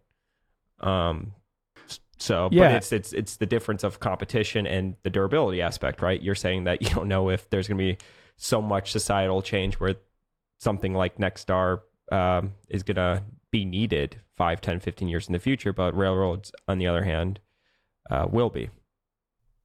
Yeah, and, and, I don't know even things about like the distribution and stuff, right? So there will be probably a lot of demand for uh, programming online that is free for people, whether that's entertainment programming that's just you know movies and things that they've inserted ads into, or what. But probably that will grow a lot versus like subscription. You could definitely see that happening, um, and that can include local programming there's lots of other ways to monetize and everything, but it's just so much outside of you know being able to predict what will happen and how it will happen um, that it, it, it's not something that I would feel comfortable predicting at all. Well, this idea of profit persistency, how to analyze it, how you think about it, uh, you've written about before. We've uh, don't believe we've talked about on the podcast actually, uh, but there was a study that was done by Credit Suisse on the consistency of profitability across industries and the top three most um, consistent or persistent from a profit perspective was household and personal products, food and beverage, and hotels and restaurants. And the bottom three of the least persistent industries insurance, semiconductors, and real estate. Um, something that is interesting about that is that podcast we did recently when we talked about semiconductors have been some of the better performing um, stocks, uh, but that doesn't necessarily mean that it's the most uh, persistent as it relates to the business from a profit perspective. And how you know you think about Buffett being like a high certainty investor. Uh, you mm-hmm. could look at the 2009 shareholder letter because that was the last year where he was making all of the investment decisions. You know, of course, talking with Munger, but you know, it was all Buffett. He didn't have Ted or Todd uh, working for Berkshire, and uh, uh, 60 percent of his top five stocks in 2009 uh, were in the top 8% of industries by persistence of profitability from that Credit Suisse report. American Express, Coca-Cola, Kraft Foods, Procter & Gamble, and Wells Fargo and Company. Um, uh, now, what's interesting is insurance was on the bottom 3 mm-hmm. But if you look at this as his stock portfolio, where he doesn't take control positions, he doesn't control capital allocation, he's not the chief risk officer. Um, he doesn't own a lot. Of, I mean, he doesn't own insurance stocks in a big way. Anything in insurance. Mm-hmm. I mean, mm-hmm. he's the one that's controlling everything, right? So, some of the takeaways, um, almost without exception, Buffett's 2009 stock investments were in companies that were either in non-cyclical industries or in financial services, So non-cyclical meaning, uh, you know, the profit persistency is there. The exceptions are POSCO and ConocoPhillips, uh, and also BYD. But you know, that was probably Munger in a big way influenced that, um, and that his portfolio, his investment portfolio, where he doesn't control management and uh, capital allocation, it skews heavily towards the very least cyclical industries around. So I'm kind of curious uh, to hear your thoughts on this idea of profit persistency, how you think about it, how you judge it. You know, is it purely a durability thing or is it an industry competitive thing? This idea of like price takers versus price makers and how that affects the industry as well. Really just sort of start from A and go to Z of how you think about uh, profit persistency and how you think is important uh, as it relates to your portfolio. Because our portfolio, I would say, would probably skew very similar to yeah. Buffett's as well. Yeah, it skews very similar in terms of industry choices. Um, and in fact, even when it is things that are cyclical or something, it's the same sort of things that he would buy that are cyclical or, you know, same idea. So um, I think one, generally, industries that are going to have high persistency and profitability are also just going to have higher returns over their full cycle.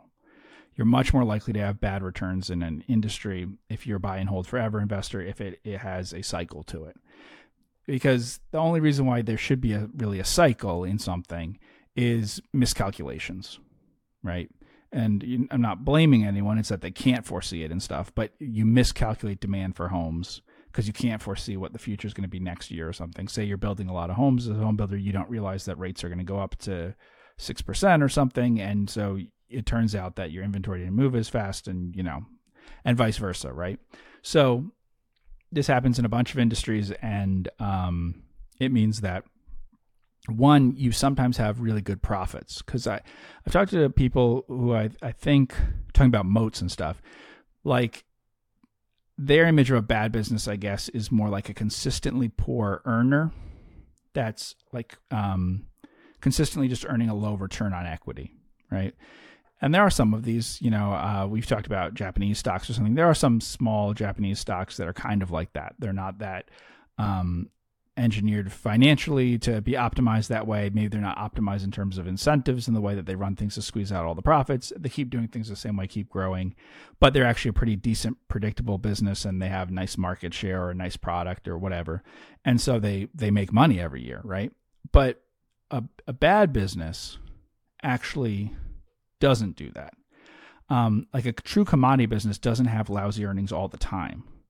Um, oh, you know, it's a good example of this. There's just two offers made for U.S. Steel. So yeah. the ticker's X on that. Can you look at that one? Because yeah. that's a really good one to illustrate for people. So people would say, oh, return equity at U.S. Steel is low or something. Actually, not true. It, it's almost never low. It's negative or it's like 20%. Because when it's in short supply, the commodity that they're producing, they have a few years in a row where they make good earnings, mm-hmm. and then all the other times it's a terrible business. Um, but you'll hit these periods of I don't remember if it was 2003 to 2006 or, or something in that neighborhood, and just now since COVID, um, where you'll earn these really good returns, and it could even show up on like a um, you know, magic formula type thing or something, right? So it'll look like it has pretty good returns and it'll have a low enterprise value to, to EBIT or something at the time. Um, and that's always my problem with kind of the magic formula is to me the magic formula is the Buffett approach, except it doesn't worry about this consistent this persistency, profit persistency we're talking about. Um on the other hand, you have the statistical aspect of it, which is how it's studied with these things, versus the common sense Buffett type approach, which is, you know, the better one, really. So, uh, although I think this is important to look at in terms of those industries and everything, ultimately what matters is if you understand and can predict the future based on common sense and human behavior. And so insurance may say it's low persistency, but it might be high for Progressive and Geico, right? Um, and there may be uh, food things that are not as predictable as other ones. Uh, you know, um, and it, it depends on your ability to understand how predictable the industry is and um, how much pricing power the company has is a very big one. Uh, I think that that does tend, and I think it's even been shown statistically, but certainly in my experience, Um, although in theory, all that would matter for your returns is your operating profitability, right? Um, in terms of operating margins or something, and then multiply that through with your your turns. So having very high turns, uh, you know, having low inventory relative to sales, or you know, selling fast, um, or just low amounts of capital versus what you're producing in sales, um, should be just as good a way of making money. Uh, I think it tends to be less persistent. Um, and this gets into the issue of um, what's captured by the financial statements versus maybe what you can know but isn't yet in the statements, right? So the thing is, sometimes you have pricing power and it may not be shown so much in the financial statements at present, but then if there's a downturn in the business or if there's inflation or whatever, and then you see that the pricing power is taken advantage of, right? Mm-hmm. Um, and to some extent, you can know that by looking at the business and thinking about it, um, whether they have that kind of pricing power and everything. And not all of it is always reflected in the financial statements all the time. And that's one downside to when we do these studies and things and look at this. Remember that See's had that pricing power before Buffett bought it, but it then showed as if its its financial results were getting better just because he was raising prices. Mm-hmm. But the old management could have been raising prices too. Um, and so some of that is you know just falls into that category. Uh, Disney after Eisner took over, they raised prices on the parks a lot, and that's because of what they achieved with the parks under the previous management. Um, it's just that it's not shown in terms of high returns and stuff, but you build that up like as a moat or as whatever, um, and then you can take advantage of it later. So it, it's like from the customer's perspective that you have that power, that pricing power. Um, and I think Buffett looks at that. I think that's what he looked at with Apple you know, that's one where I think people misunderstand some of the stuff he said with that, where like he sold out of Taiwan Semiconductor, mm-hmm. but people say, well, but Apple, how will there even be Apple products and stuff if there's a you know conflict that involves Taiwan or anything? But I think he hasn't said it quite this way. But what he means is Apple's product doesn't really have to be made in a specific place at a specific cost because ultimately people will pay uh, an amount that the company will get a lot of money over the full system of what it sells, right? So, like, if it has to be twice the price, it will be twice the price. Like, if it costs Apple twice as much to make it, they can charge twice as much for it. Um, it's not the sort of thing where um, people are going to switch away for that, right? Whereas there's lots of other businesses where they will. Um, and that's also why I've been, you know, I've said like, you know, as much as I like Costco and that system, and everything that they have, I do think that that's less of a moat to build something purely around a cost advantage, whether it's Costco whether it was Southwest Airlines and stuff, which were great stocks in their uh, periods of best performance and everything, but based purely on an operating cost advantage over things. Because of that, I think is harder to persistently have an advantage in as compared to being able to have a premium price on your product. Mm-hmm. So to get that premium price, does that mean you just have to have that premium product that people love and that there's really no serious substitution for. You're in your own sort of class. Well, so the number one thing is to be operating in an industry with competitors and stuff who understand that by cutting their price, they can't take your customers. If you don't have that, you're going to be in a tough business. So I think, you know, ultimately, like streaming, for instance, it's a lousy business now but it may turn out to be a better business than it appears in a way that like um, it will never have the cyclicality of semiconductors or something, right? Because at some point, companies will realize I can't cut my price below your price and take your customers, right? In the early days when they're trying to grow very fast, they all had very low prices versus what would make sense economically for them and everything. But there's a realization that you can't do that. Um, you know, uh, I say that about with the banking things, even with all the deposit issues and everything. I think people overestimate how likely it is that customers really switch deposits from one bank to another. They're willing to accept quite a bit lower interest than the very highest interest rates that they could find um, to, to stick with a bank. It doesn't mean that they'll take zero percent interest when someone else is offering three, but it means that uh, very slight differences on that aren't going to cause them to switch back and forth all the time. So that's the most important one. Um, the other thing too is availability. So you do want a product that's, I mean, perfectly available. That's where distribution is really, really important. You lose sales and you lose customers if you lack availability um, of your product. That's the number one reason, you know, why why people are going to switch. Um, and so, whether you're a car company or whatever, if you get in a situation where you actually can't produce to meet all the demand that there is, or you know, with smartphones or whatever, if there were years where that was an issue, or consoles, right? Um, it, you can lose customers that way, and then that also causes cyclicality that's bad too. So, ability to have premium pricing is mainly that you don't think that you'll lose customers.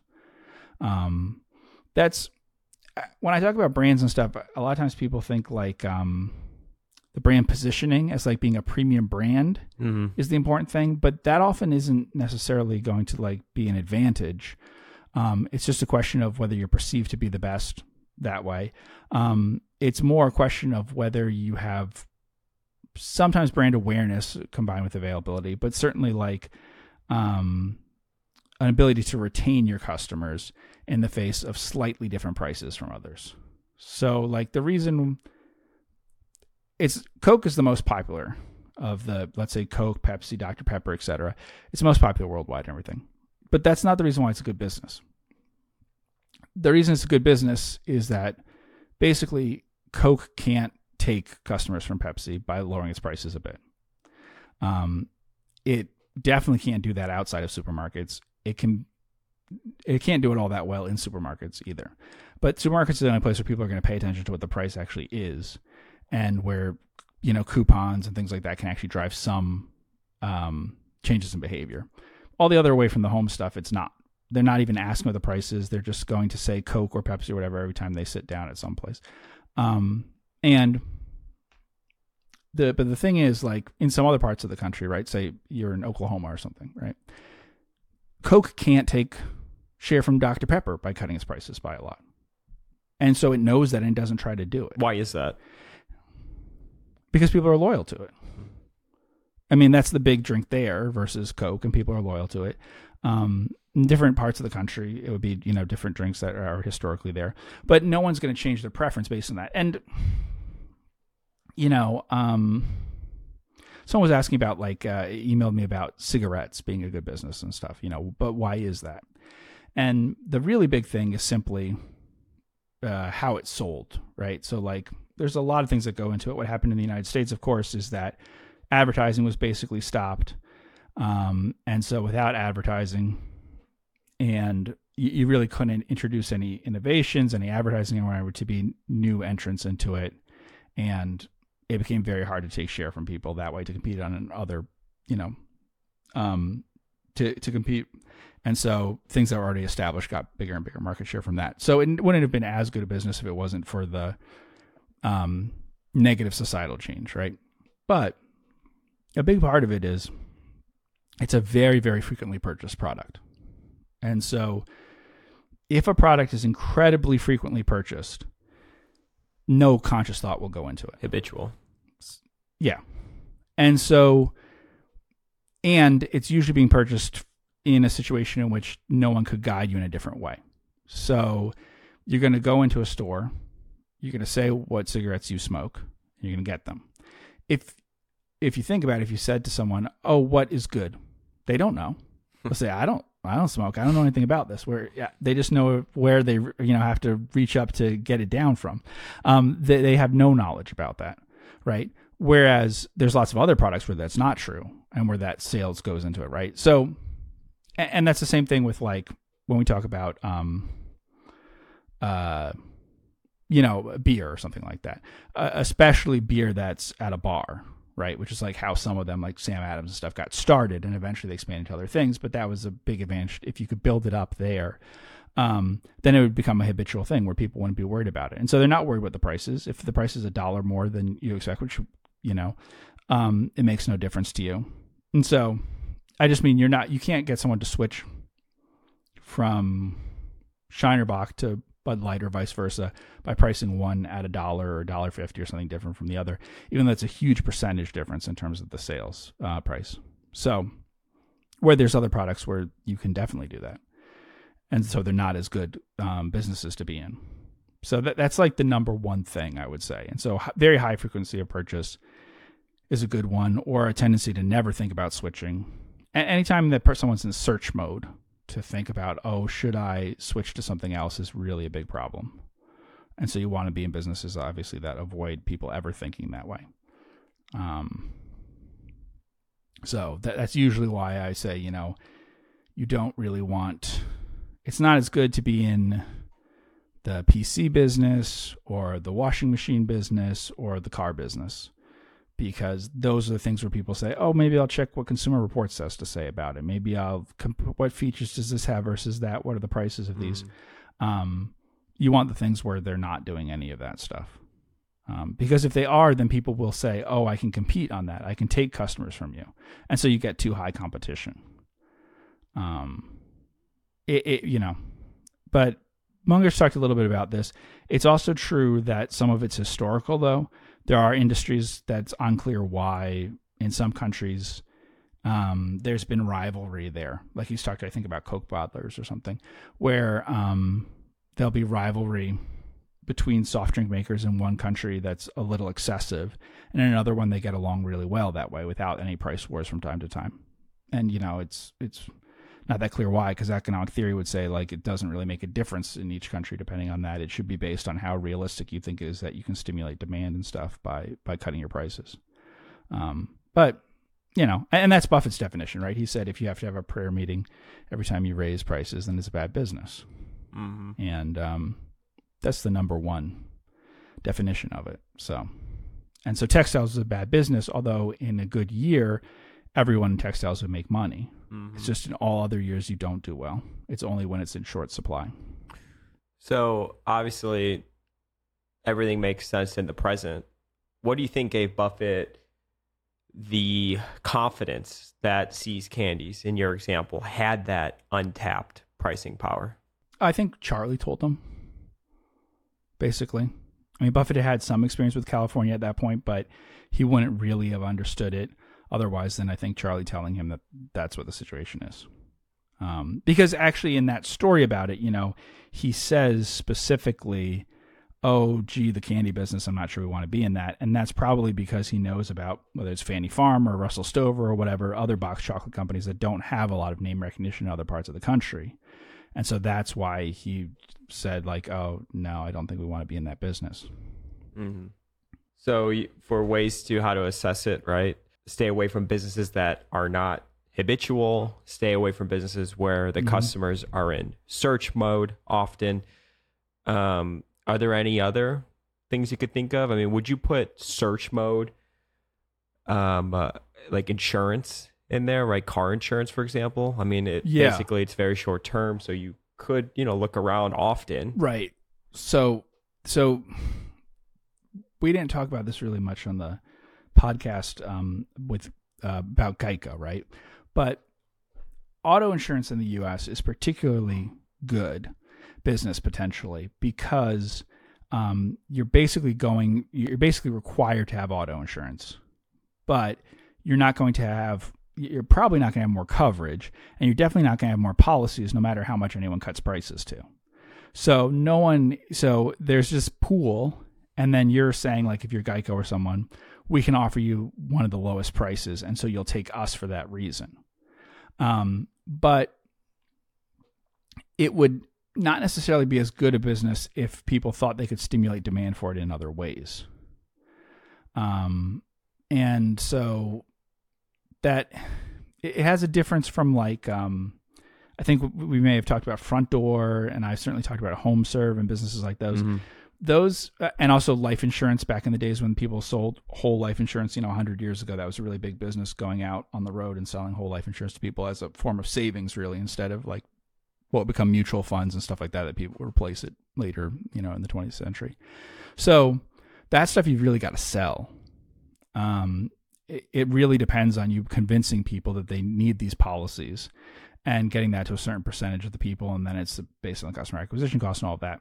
The stuff with um, that Geico and Progressive are doing is a little better because of the um, laws in the United States, basically. Um, it would be really nice to have something where you know, imagine that there was a, and that there was a law that everyone had to have a smartphone, right?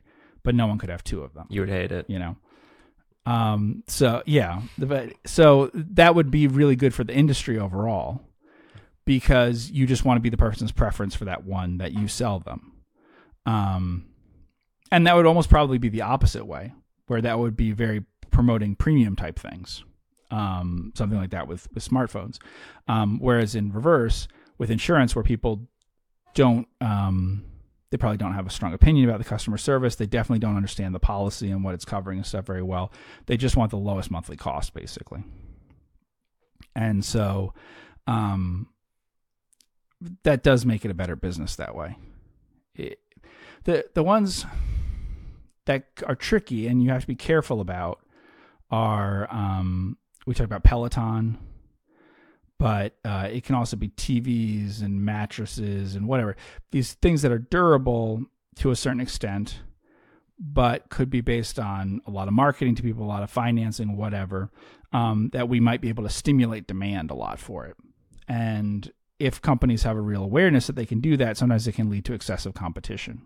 Like inherently, it should be a pretty good business, but if you know that if you drop your price a bunch, um, or you offer good financing terms or whatever, you can drive people to buy it who otherwise wouldn't. Um, you know, uh, because like the market for that kind of thing depends how many people are going to have an exercise bike. There, there's not a total addressable market that's a realistic thing. It's based on how heavily are you prepared to market it and advertise and stuff, and um, the cost, and especially like can we break that down into a monthly cost that works for you and stuff. Um, so it's just very different that way and very susceptible to you know pricing issues um, like we saw where they built up too much inventory and then you know how do you get rid of that inventory and everything? Mm-hmm. um, all that kind of competition is you know i mean it's just common sense that you want industries that have a lot less competition. Um, but i mean with the list that you have there the thing is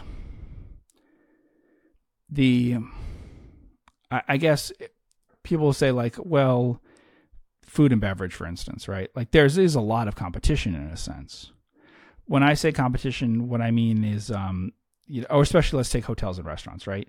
If you just count the number of small firms operating in an area or something, there's a lot of choices, Mhm. okay? But what I mean by competition is one even competing with one company, but they're competing very aggressively with you is a problem. Uh, we talked about Hawaiian. Um, I guess it's uh, Hawaiian Holdings, uh, the Hawaiian Airlines, right? So when Southwest went into Hawaii to try to build that up as a business for them to help out with what they have in the mainland and all of that, um, they went in with prices that were unrealistically low. They're really below their cost that they could really operate the airline at. So they come in with like a price war um, to try to build up something that they think for the network will be beneficial in the long run. Um, that's something that you don't want. And that's the kind of competition I mean. In theory, what Hawaiian Holdings is really facing off with just one more, particularly um, uh, one more rival than they had before, really. But it has a big impact on them because of um, the fares that they're willing to charge. Because they're willing to charge fares that are not rational and stuff. And if you just take it as they're thinking that that's what they'll charge forever, um, what they're hoping to do is to take market share. Um, so, and that's why we talk about the companies that are kind of the uh, ones that think it's winner takes all. Mm-hmm.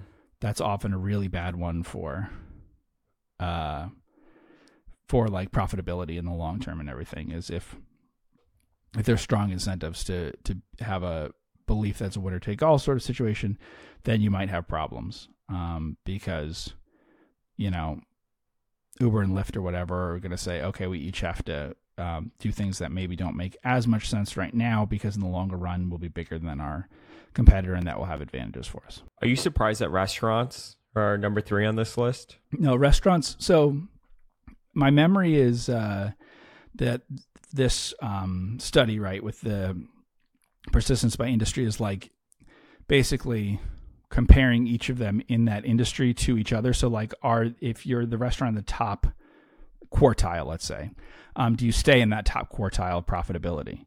And that is true. Like restaurants do not shift around a lot in that. Um, if you just look historically, right? If a restaurant has a model that's successful, it tends to be a good model versus others um, consistently through its history, right? Um, whereas insurance is the other way to think about it is are these reversion to mean situations. So insurance, semiconductors, real estate. Should you focus on like price to book or price to sales or something when buying them because it's all going to mean revert. They have a strategy that's working right now, but it won't work in the future, you know? Um, and I think that it makes a lot of sense that it, it- works out that way, right? That they kind of get lucky at times and then they um, are unlucky at other times in those industries, right? That they just they have the highest returns because they were particularly um, you know set up the right way for that moment in the industry. Uh, even if you take something like semiconductors as a good example, um, like your some of them would perform differently, like at what part of the cycle, in terms of like the leader would be really obvious if they had an advantage at a bad part of the cycle, but at a good part of the cycle, it'd be a lot less obvious. Everyone would be making really high returns and stuff. Um, restaurants have pretty consistent returns over time based on kind of if your model for your store works. Um, the downside is that you know there's a bunch of public restaurants that kind of don't ever have it working. Mm-hmm. You know, like you look and the model is kind of not profitable and stuff, and you know, but once you have a Chipotle or whatever, then you just go to more locations. Yeah, the ones that do work Um, trade at just extremely high uh, valuations. Yeah, I can't think of cases where I'm like looking at a restaurant. It's got 10 locations. They're all doing amazing with the model that they have, and they're going to do the same square footage and the same Mhm. kind of store. And they say, let's go to 100 or something, and then it falls off a cliff Mm-hmm. um, because they're really duplicating the same box all over the country. Mm-hmm. So if that box works, then it's just a duplication of it, you know? So that makes sense. Yeah, and and to take that point a little bit further, can you think of a restaurant that you would like to own at a cheaper price, and then it ever gets to that actual like buy point without there looking like, you know, there's some serious business problems or something like that? I can't think of too many restaurants other than Domino's Pizza, for example, right? Right. Restaurant Domino's food is a great example. Yeah. that that came back from the dead. There's not too many, right? If they trade at a, a pretty high premium and you think it's a great business, and then it gets to let's say a you know a, a 13 PE or something like that, perhaps there's Yeah. something wrong, and it's kind of hard to to weigh that that uh, the odds with that because there aren't too many restaurants that go through issues and then come back. But Chipotle did, right? Chipotle had Mhm. a- an Yeah. issue, but I don't even think it ever got down to like a, a crazy cheap um, valuation because it was already at like 50 or 60 times earnings or something insane. Yeah, Greggs in the UK is one that after the financial crisis, its operating margin really collapsed. Um, and I looked into it and decided that was really due to poor foot traffic near their locations. Um, and so I wasn't really worried about it. Right. Um, I didn't feel that it was really a shift, although there were articles written about in the British press about like, oh, their results are bad because they're unhealthy food and this and that. You know, McDonald's had that too, and then they shifted with some of it where they had this is going back 20 years with McDonald's, but they had a perception of being very unhealthy and everything, and they made some tweaks to things, and you know, um, not a problem after that. So it does happen.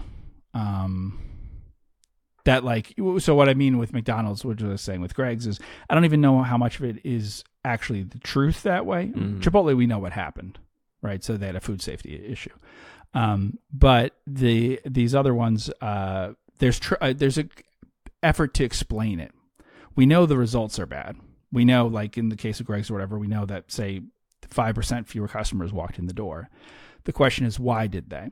Is it because the people are casually because they're in the area doing that, um, and there's less of that in the financial crisis?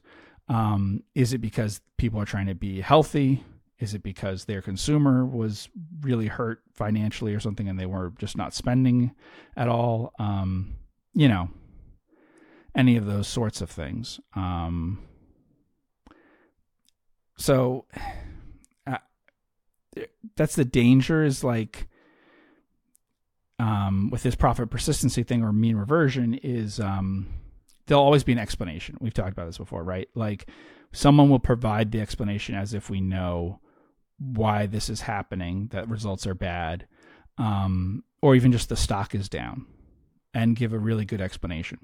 What really happened in the case of Greggs, right, is that like sales dropped, um, operating margins collapsed because of that. They had I had t- a chart with like 25 years of operating margins I was looking at, and it was very consistent over time, but it got really lousy in that case.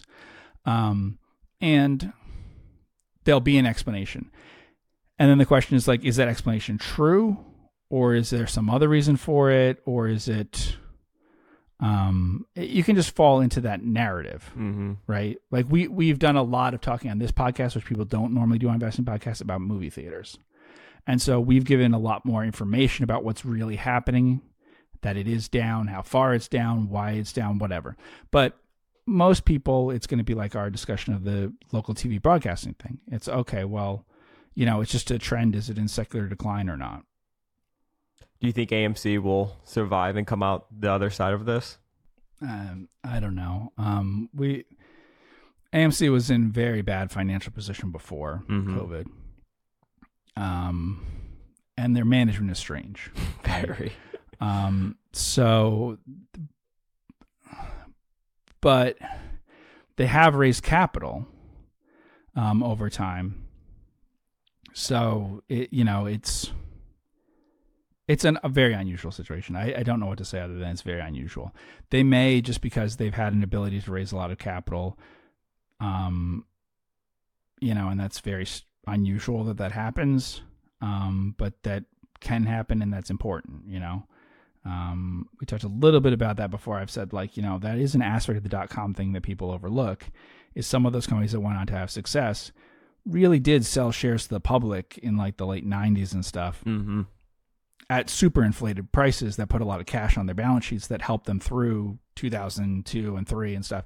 I mean, um, that is, you know, AMC is an extreme example of that with the meme thing. But if sometimes, yeah, if you can raise a lot of capital um, at an inflated price or whatever, then yeah, your business can get through, and the people who buy it later will have a lot of success with it. Um, Look at the shares outstanding in December 2020, 224 million, now 1.4 billion or 1.5. Yeah, I mean, my, my feeling on the AMC thing really is look, how different is the situation than if they had gone through bankruptcy? yeah, that's true. You know, Yeah. I mean, you could have come up with a plan basically to say, well, this is how much capital will be injected and this is what it will be. And, and actually, it might have been a little bit better because you could have you maybe got some concessions on debt things and things with that, with this. Um, yeah, industry if you're going to do that, yeah, if you're going to say, okay, we're going to whatever we just said, a huge ec- most of the equity in the company will um, get rid of, right? So Mhm. if you had said to to resolve the debts that they had, we'll give you, you know, the vast majority of the company and dilute down, but you won't eliminate all the equity. Um, yeah, it's it's not all that different than like going through a, a bankruptcy that way in terms of the outcome for long term shareholders or something. I mean, or it should be depending on the price that the the stock's at, right? Um, that's the other thing that's been really weird about it is that you know sometimes the business performance has been bad, but the stock performance hasn't been. So, I mean, I think it's too confusing now, right? Because the preferred stock and everything we have trouble figuring out right now, even what the enterprise value and everything is. I think um, because that just happened. mm-hmm. Mm-hmm. So I don't know what's reflected in the numbers, but it, it often hasn't been cheap versus like peers and stuff. Mm-hmm. Uh, trying to eliminate that debt or negotiate it down or whatever probably would have been a lot easier when the box office wasn't back to what we think is going to be like 80% or thereabouts of uh, pre-pandemic highs. It's probably they, they missed their opportunity to do that where they could walk away with more probably.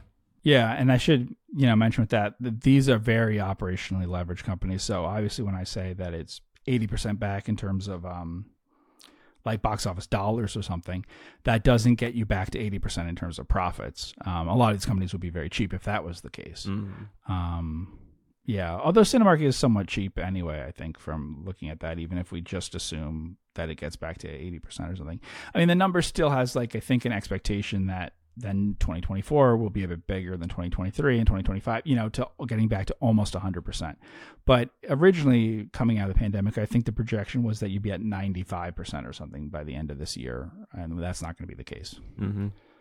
Um, How worried are you about the is strike and like how that could affect the comeback? Well, this is interesting. So, so there's both a writer strike and a and a Screen Actors Guild strike, uh, both.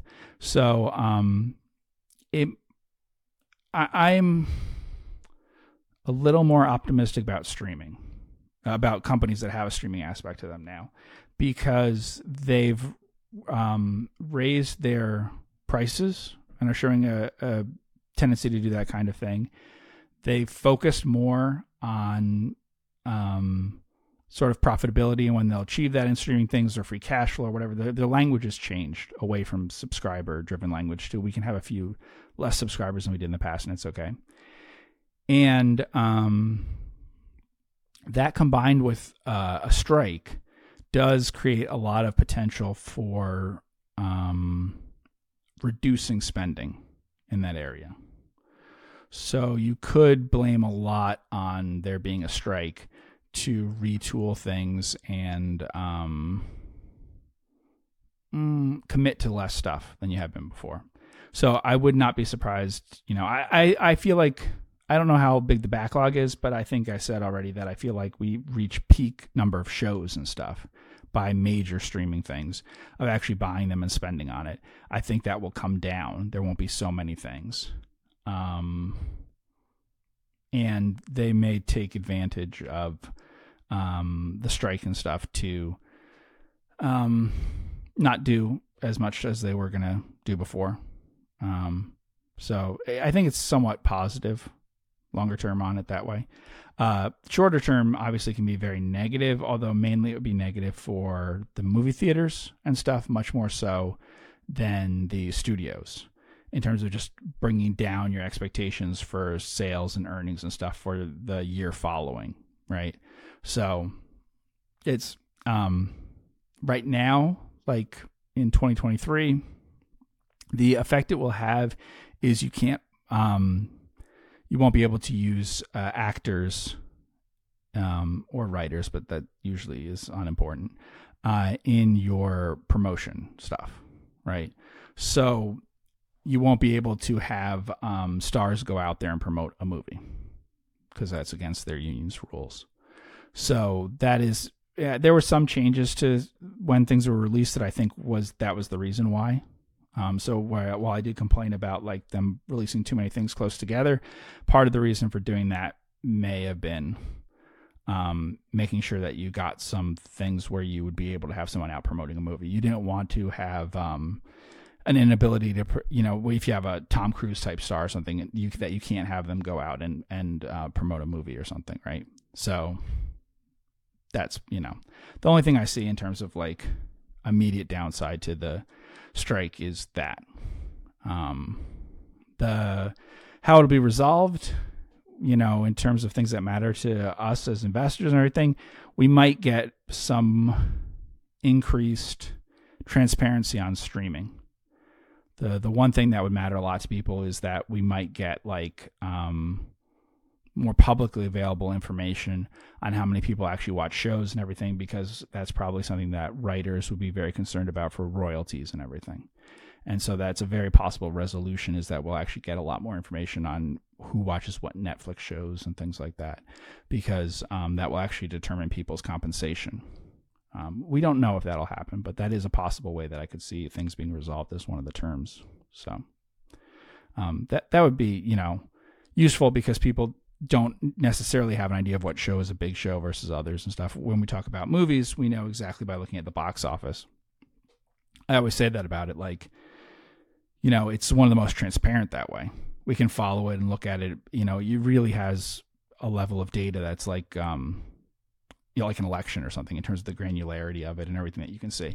So there's there's no excuse for like not having feeling that you can invest in this company or that one because you don't have the data on it, being able to follow it.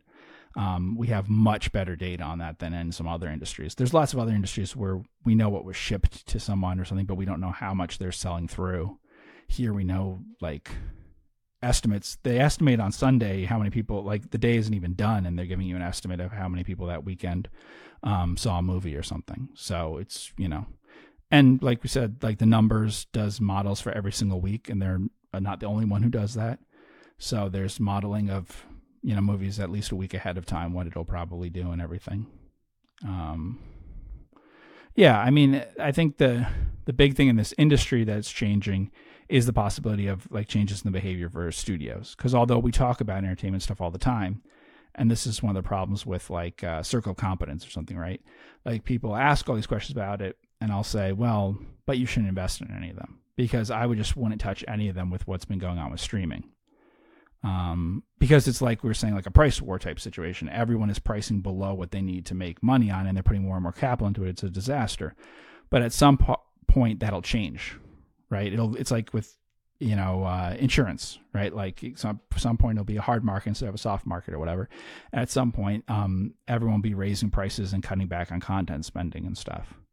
Um, so you know we'll see when that is, but these things have a significant lag in terms of their effects. So a strike that you see this year is only going to be noticeable in effects in a year and beyond in terms of how it really messes things up. Um, the writers thing does mess it up in that they can't rewrite some stuff, so there'll be some excuses if something's bad that that's why it's bad. It doesn't make sense or something. It's because they couldn't do rewrites on the set. Mm-hmm. Mm-hmm.